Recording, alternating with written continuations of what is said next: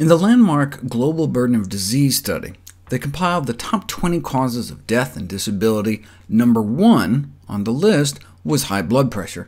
Two and three are smoke. The number four leading cause of loss of life and health was not eating enough fruit. Lack of exercise was number 10, then too much sodium, then not enough nuts and seeds, not enough whole grains, not enough vegetables, and number 18 was not getting enough long-chain omega-3 fatty acids like EPA and DHA found in seafood uh, due to their purported protective effect against heart disease. Even years ago, when this was published, however, they were already questioning the benefits of these fish fats, as more and more randomized controlled trials put them to the test, and they failed, and culminating in the recent meta-analysis that I profiled previously that appeared to put the issue to rest. Cardiovascular protection isn't the only thing fish and fish oil consumption was hyped for, though. Omega-3s have also been touted to treat depression. But after taking into account all the negative results that went unpublished, there appears to be no benefit for major depression or for preventing suicide, as I explored previously in my video on fish consumption and suicide. But what about for the prevention of cognitive decline or dementia? The available randomized controlled trials show no benefit for cognitive function for omega-3 supplementation in studies lasting from 6 months to 40 months among healthy older adults. It may sometimes even make things worse. Higher current fish consumption predicted worse cognitive performance, and greater past fish consumption in childhood predicted slowed perceptual speed and reaction time. This may be due to neurotoxic contaminants in fish, such as mercury. Uh, we've known that the developing brain is particularly sensitive to the damaging effects of mercury, but maybe the aging brain is as well.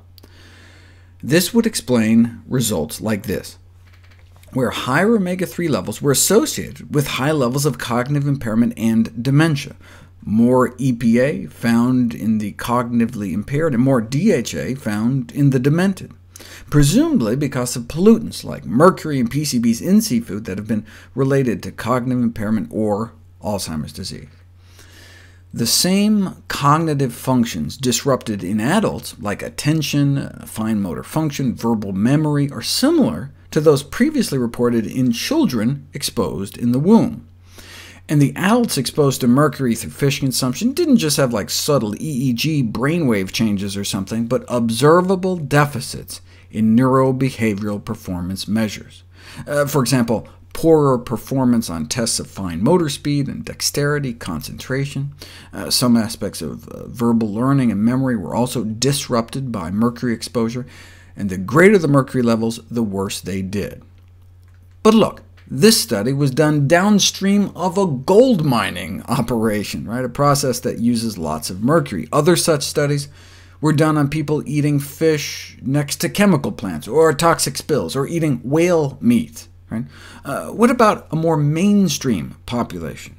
In fact, an elite group of well-educated participants, really well-educated, most were corporate executives like CEOs, all living in Florida, and wealthy enough to afford so much seafood that at least 43% exceeded the EPA safety limit for mercury, and it had an effect.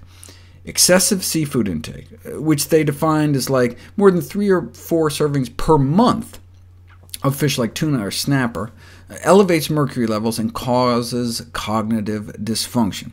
Uh, not much, only about a 5% drop in cognitive performance, but a decrement that no one, let alone a health-conscious and achievement-oriented person, is likely to welcome.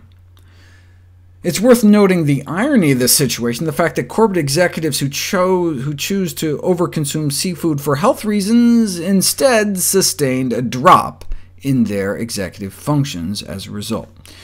Yet if a 4.8% drop in executive function due to excessive seafood intake occurs in highly functioning healthy adults with ample cognitive reserve, eh, the major concern is whether similar mercury level elevations in individuals already suffering from cognitive decline might result in substantially greater declines, particularly with cognitive decline, dementia, and seafood consumption on the rise.